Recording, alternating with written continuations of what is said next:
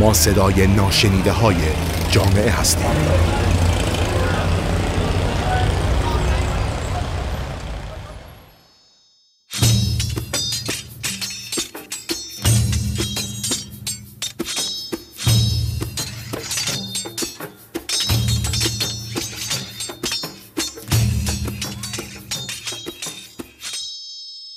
به نام خدا. در دو قسمت قبلی در باب موضوع شهید آزادی مطالبی رو به عرض رسوندم. دوستان مختلفی از سر تا سر دنیا لطف کردن محبت کردن ابراز محبت کردن درباره این بحث. امیدوارم که خداوند توفیق بده همه این گفتنها و شنیدنها برای ما عرض ارادتی باشه به آستان بزرگ شهید آزادی تاریخ بشر امام حسین ابن علی ابن ابی طالب. و ما بتوانیم قدری اندازه از پیام او رو درک و دریافت بکنیم که حیات او و شهادت او و پیام این زندگی شگفتانگیز او برای ما پیام هدایت، پیام سعادت و پیام آزادی است. در قسمت اول درباره یک سوال صحبت کردیم که چرا ما مسلمانان با قصد قربت ظاهرا و با یاد خدا و با خواندن نمازی که از پیامبر آموخته بودیم و خواندن آیه های قرآنی که کتاب او بود فرزند او فرزند به حق او وسیع به حق او رو به شهادت رسوندیم و حتی سالها بعدش شادی کردیم و روز آشورا رو به عنوان عید گرفتیم. اینها در تاریخ مضبوط هست. در قسمت دوم یک خلاصه ای از تاریخ آزادی گفتیم گفتیم که همه تنازعات تاریخ همه جنگ های بزرگ تاریخ درباره محتوا و فهم مبنای آزادی و مصادیق اون بوده. درباره معنای حق بوده درباره معنای انسان بوده. و گفتیم که دو جریان در مقابل هم بودند. جریان اول جریان حقگرا. جریانی که بر پایه عدالت بر پایه اقلانیت و بر پایه توسعه اندیشه بشری استوار بوده. جریانی که دعوت به اقلانیت می کرده این جریان در تاریخ به عنوان حکما ثبت شده اما با دقت بیشتر در تاریخ درک می‌کنیم که شاید بسیاری از حکمایی که ما به عنوان حکیم می‌شناسیم اینها در واقع پیامبران بودند. و به استناد کتاب خدا و به استناد آنچه از پیامبر درک کردیم درک می‌کنیم که همه پیامبران دعوت به اقلانیت می‌کردند و شعار متحد و یکسانی و پیام مشترکی برای انسان داشتند که همون کلمه لا اله الا الله که این کلمه جامع ترین کامل ترین معنای آزادی انسان است. و در مقابل کسانی که اقلانیت انسان رو نفی می کردند برای اینکه یگان چشم بینای او را از او بگیرند و او را استعمار کنند. روش اونها استحاله مفاهیم بوده و با ساختن شخصیت های دروغین کسانی که به دروغ خودشون خدایان خلق می دانستند یا برای خود حقوقی مثل خدایان قائل بودند و خودشون هم از اون قوانین دقت کنید خودشون اون قوانین برشون لحاظ نمی‌شد بلکه فراقانون بودند. بشر رو به استعمار و استحمار میکشاندند. همیشه این جریان در تاریخ در مقابل هم بوده. گفتیم از زمان سقراط تا امروز. در نهله های مختلف با اسم های مختلف و محتواهای یکسان. این بار اجازه بفرمایید با استناد به کتاب خداوند یک جریان سوم بسیار شگفتانگیز که از استحاله مفاهیم پیامبران پیامبرانی که برای اقلانیت و آزادی آمده بودند همین مفاهیم رو استحاله کردند و ابزار کردند برای مقابله با حقیقت پیام. برای مقابله با حقیقت پیام پیامبران. اما به نام پیامبران به نام اقلانیت و به نام آزادی. برای اینکه کوتاه سخن به مقصد برسیم چون این بحث ها رو در قسمت هایی از بحث هایی که قبلا تقدیم کردم صحبت کردیم و از جا مفصل به اشاره عرض می کنم به طور مثال در تاریخ بشر از آنچه به ما رسیده من یکی دو تا به طور گذرا برای شما عرض می کنم برای اینکه مستند باشه به معتبرترین کتاب تاریخی که از انبیا باقی مانده و هزار سال بیش از هزار ساله کسی نتوانسته او رو تغییر بده و عین صدقه و مهمتر از همه آخرین کتاب پیام الهی است برای بشر. از قرآن کریم اجازه بفرمایید یک نمونه از مواردی که استحاله مفاهیم دین استحاله مفاهیم پیام پیامبران که اقلانیت و آزادی بوده چه تأثیر شگفتی گذاشته و چگونه توانسته نوشدارویی که برای انسان برای سعادت انسان برای دفع همه مشکلات و موانع هدایت و پویایی و توسعه و سعادتش بوده تبدیل به سم مهلک بشه با استحاله مفاهیم؟ قرآن خیلی مشروع خیلی واضح بیان کرده. آیه سیوم از سوره گرانقدر توبه. و قالت الیهود عزیر ابن الله و قالت النصارى المسیح ابن الله. ذلك قولهم به افواهم یظاهرون قول الذین کفروا من قبل. قاتلهم الله انا یؤفکون. اتخذوا احبارهم و رهبانهم اربابا من دون الله و المسیح ابن مریم و ما امروا الا لیعبدوا الله. الها واحدا لا اله الا هو سبحانه اما یشرکون. در این آیه خداوند برای ما حکایت می‌کنه. ما این بحث رو مقدار مفصل گفتیم. من اینجا به اشاره خواهم گفت. چون لازمه. در اینجا صحبت از این است که یهودی ها یک انسان رو که حالا پیامبر بوده رو آمدند و مفهوم پیامبری که پیامبر است از طرف خدا پیام آورده است. او را تغییر دادند استحاله معنایی و مفهومی ایجاد کردند. و برای یک انسان مقام فرزند خدایی خب در اینجا دو تا استحاله اتفاق افتاده. هم استحاله مفهوم پیامبر هم استحاله مفهوم خدا. در واقع با این کار هم خدا رو از مقام الوهیت و بینهایت که اصلا برای او فرض جسمانیتی نیست که فرزندی قائل بشیم قائل شدند هم برای یک انسانی که فقط پیام آور است پیام آورده مقام فرزندی خدا قائل شدند. خب این یهود است داستان اوزه رو در قبلا براتون گفتم. و مسیحی ها مسیح رو گفتند فرزند خدا. باز دوباره در مسیحیت هم هم مقام خدا را از خداییت تنزل دادن از بینهایت. هم مقام حضرت عیسی که یک پیامبر بسیار گران بیست و پیامبر یک انسانی است که پیامبره. پیام آوره. تبدیل کردن به فرزند خدا. اینا کلمات خداونده. گفتیم قرآن کلمات خود خداست. کلماتی نیست که پیامبر انتخاب کرده باشه. پیامبر درک کرده شنیده و برای ما آورده. ذالک قولهم به افواهم اینا حرفایی است که خودشون ساختن. اینها واقعیت نداره. خدا میگه. و بعد عجیبتره که در قسمت بعدی میفرماید که قول الذین کفروا من قبل. یعنی این جریان یک جریان ادامه داره در گذشته تاریخ که انسانها رو براشون مقام الوهیت قائل می شدند و مقام الوهیت خالق یکتا رو تنزل می‌دادند. اتفاقا وقتی بخوان برای انسان ها مقام الوهیت قائل بشند باید مقام الوهیت خداوند و پروردگار رو تنزل بدن تا بتواند جسمانیت پیدا کنه تا بود پیدا کنه تا فرزند داشته باشه. خب خداوند اینجا عبارت عجیب قاتلهم الله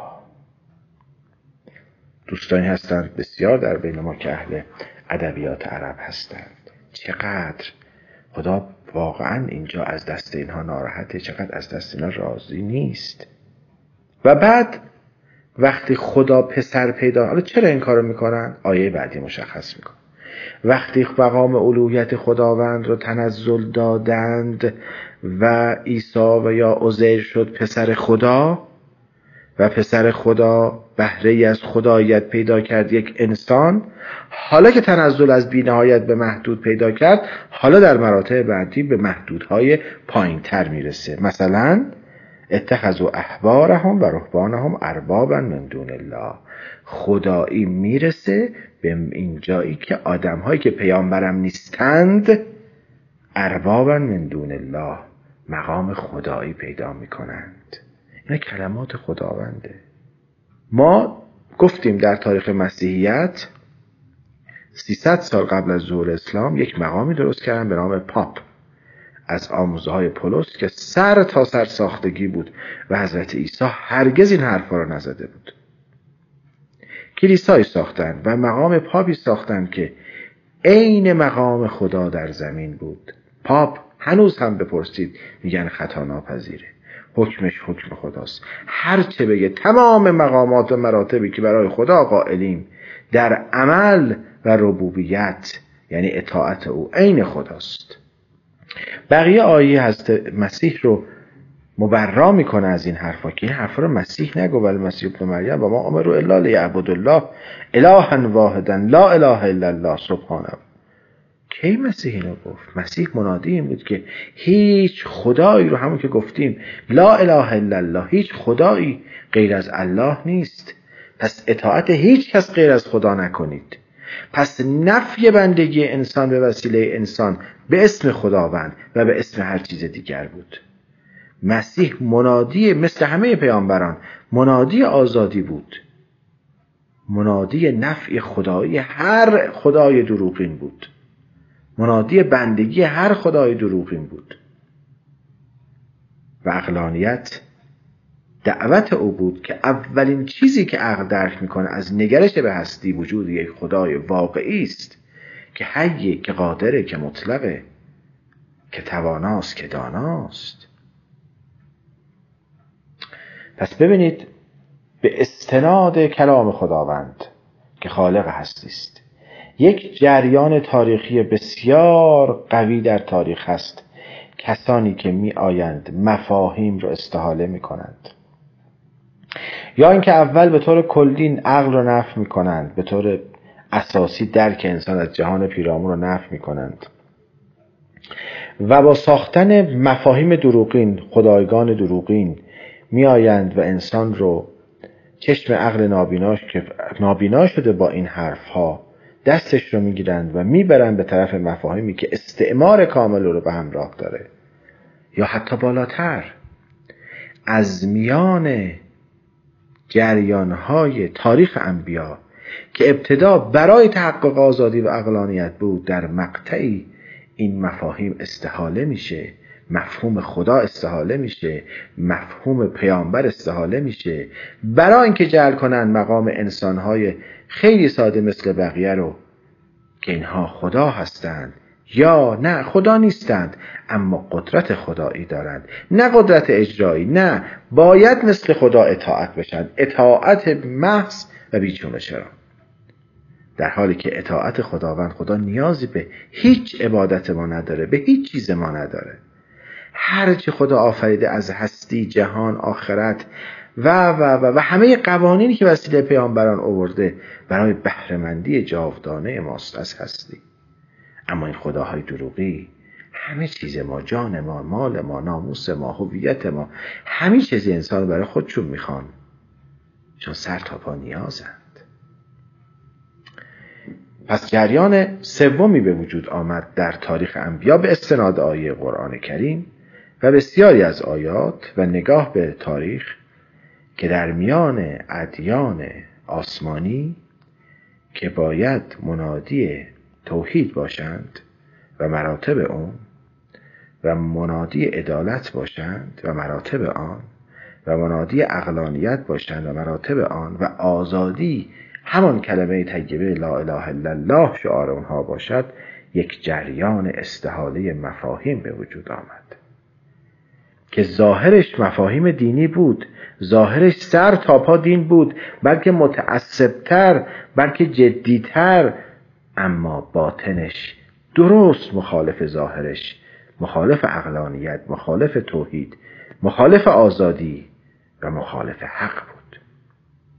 اتفاقا این جریان لطمه ای که به تاریخ آزادی و پیام انبیا زده لطمه ای که به تاریخ عقلانیت زده بسیار بیشتر از کسانی است که به اسم عقل به اسم رنسانس های اندیشه نو به اسم اومانیست به نام به اسم پوزیتیویست و و و اسامی دیگر در مقابل جریان های دینی ایستادند. البته یادمون نره رنسانس در مقابل خدا قیام نکرد. رنسانس در مقابل پیام پیامبران قیام نکرد. رونسانس در مقابل همین قرائت دروغین از دین که نفی اقلانیت نفی حقوق انسانها و نفی حق و عدالت بود قیام کرد و باید قیام می‌کرد. حالا خودش آیا به مقصد رسید یا نرسید؟ بحث دیگری است که ما در موارد قبلی صحبت کردیم. شاید اون بخش چهارمی باشه که باید در موردش صحبت کنیم که چگونه حتی به اسم قیام در مقابل جریان سوم جریان چهارم هم به دلایلی که کاملا قابل بررسی است به نتیجه نرسید.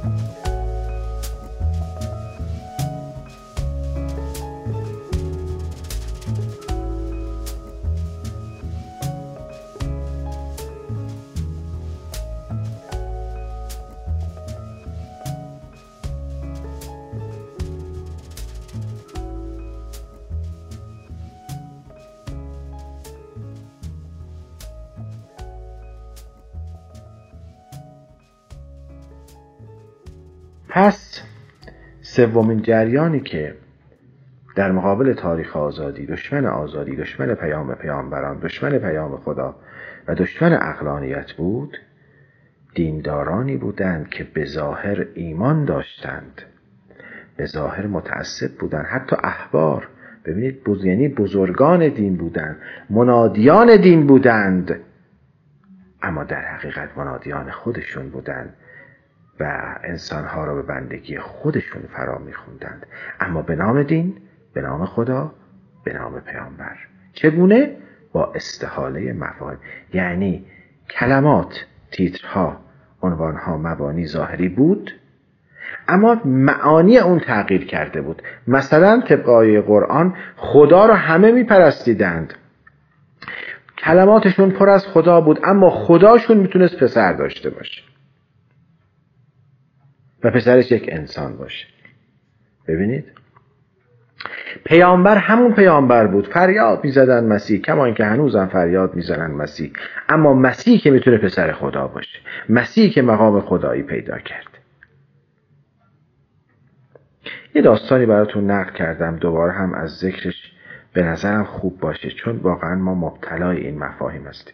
یکی از پیامبرانی که خیلی مظلوم واقع شده و ما معتقدیم به پیامبری او طبق قرآن و دیگر اسنادمون حضرت زرتشت است. ایشان وقتی قیام می‌کنه بر علیه ظلم موبدان یعنی روحانیتی که به اسم دین و خدا بوده قیام می‌کنه. طرفدارای زیادی نجد پیامبر منطقه‌ای بوده و ایشان رو به شهادت میرسونند جالبه. بعد از ایشان همین موبدان اسم زرتشت رو می‌گیرند و یک زرتشتی از نو می‌سازند. تا جایی که ما در یکی از بحثام صحبت کردیم.